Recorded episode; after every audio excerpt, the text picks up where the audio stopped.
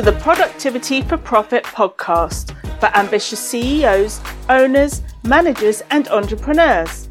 I'm Libby Knight, a productivity and time management specialist, and each week I'll be bringing you a dose of focus through fresh ideas and techniques that will save you time, prioritize results, and give you more freedom for what's important. So ask yourself this question How will you make this year your most productive and effective ever?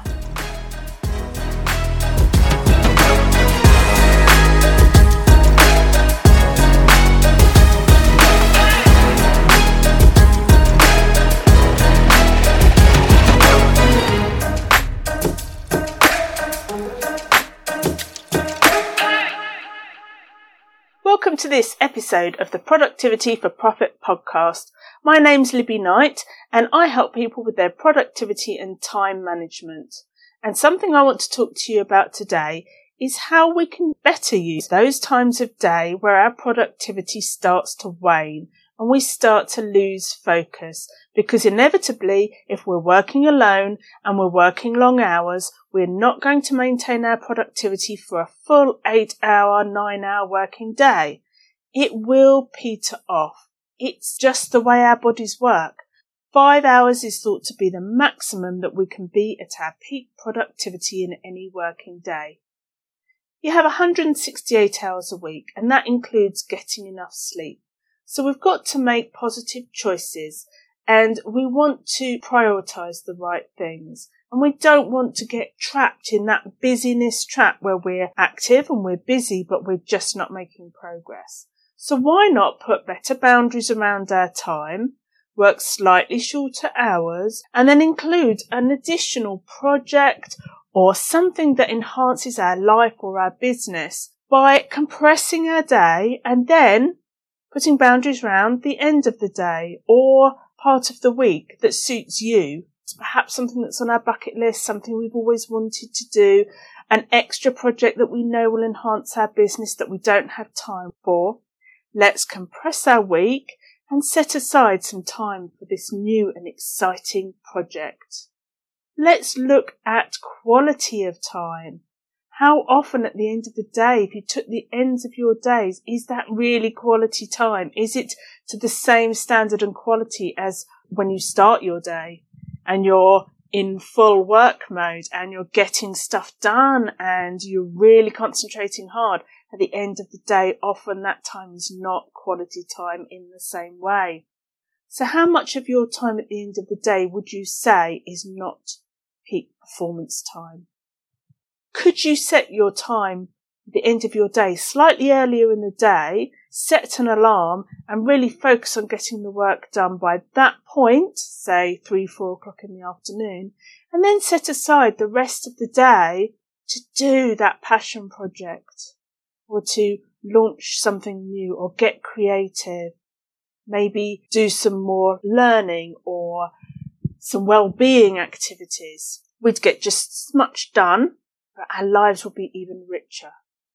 So if you reclaimed an hour a day, that would be 365 extra hours a year. That is up to 45 eight hour working days that you are reclaiming. Now, how you spread that time out for this new project is totally up to you. But just imagine what you could do with that time. So if you find your attention waning at the end of the working day and you know you're not accomplishing much, then set that alarm an hour prior to your normal finishing time each day and replace it with a personal project or something creative. And over time, this could result in something really that does improve your quality of life and your relationships or your business. Perhaps you'll achieve that long held goal that was on the bucket list or even start a side hustle. You can improve your health or devote that time to helping others. And the likelihood is that you'll get the same amount of your conventional work done, even though your working day is slightly shorter. So what do you want to achieve? And could it be done within that reclaimed time? You can make good progress by making short, concentrated and focused bursts of work, knowing that you have that precious protected time And that can motivate you to be more productive and get more done in less time. And you'll finish each day on a positive note with a sense of achievement.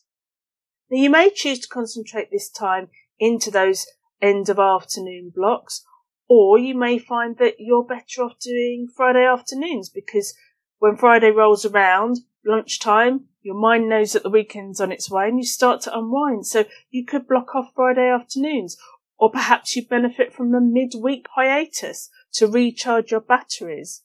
Really doesn't matter when you set this time aside, but it'll be at those times when you feel that your productivity is waning. And to make the most of the time, be organised. Know what you want to do, have everything to hand, and put boundaries around that time because this project is important to you and you want to make it happen. So don't sacrifice it. Don't let other things get in the way or push it to the side.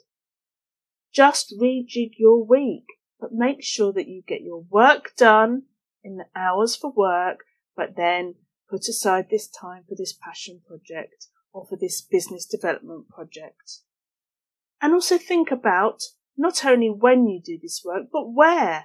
Could part of this be that you work in the garden, or you work in a coffee shop or a pub garden or on the beach. Another part of the day that I like to utilise is often in the middle of the day. If I feel that I'm a little bit tired, my energy levels are a little bit low, I can incorporate the centre of the day rather than the end of the day because I need that boost. I need to get my energy levels back up. So I take myself out for a walk and I use that time for some planning or thinking or learning. So perhaps this project that you've chosen is ideal for doing when you're out and about taking a walk. Perhaps it's something you want to learn, like a language, or maybe a new mindset technique, something that you could do as you walked. So it will still be that separate project, separate to your normal daily workload, but it could be in the centre of the day and it could be ideal for rejuvenating you and getting your energy levels back up so that the afternoon is not wasted.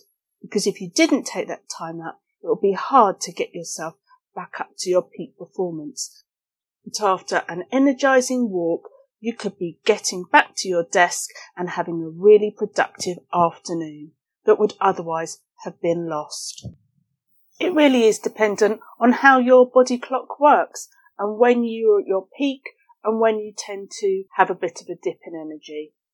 And if that tends to be a regular time, then choose that time for your new project. So what are you going to do that would make life more exciting? Because 2021 is the year to chase the excitement, to motivate, to be a better person, to have a more fulfilling life, to make better connections, for quality. So what it, will you do when you reclaim those potentially 365 hours? What could you do with that? What are you going to look back at in a year's time and think, if I hadn't made this change, I wouldn't have accomplished this amazing project. So the choice is yours. What will you do? Join me next time when I'll be talking about multitasking is it a time saver or is it a time waster?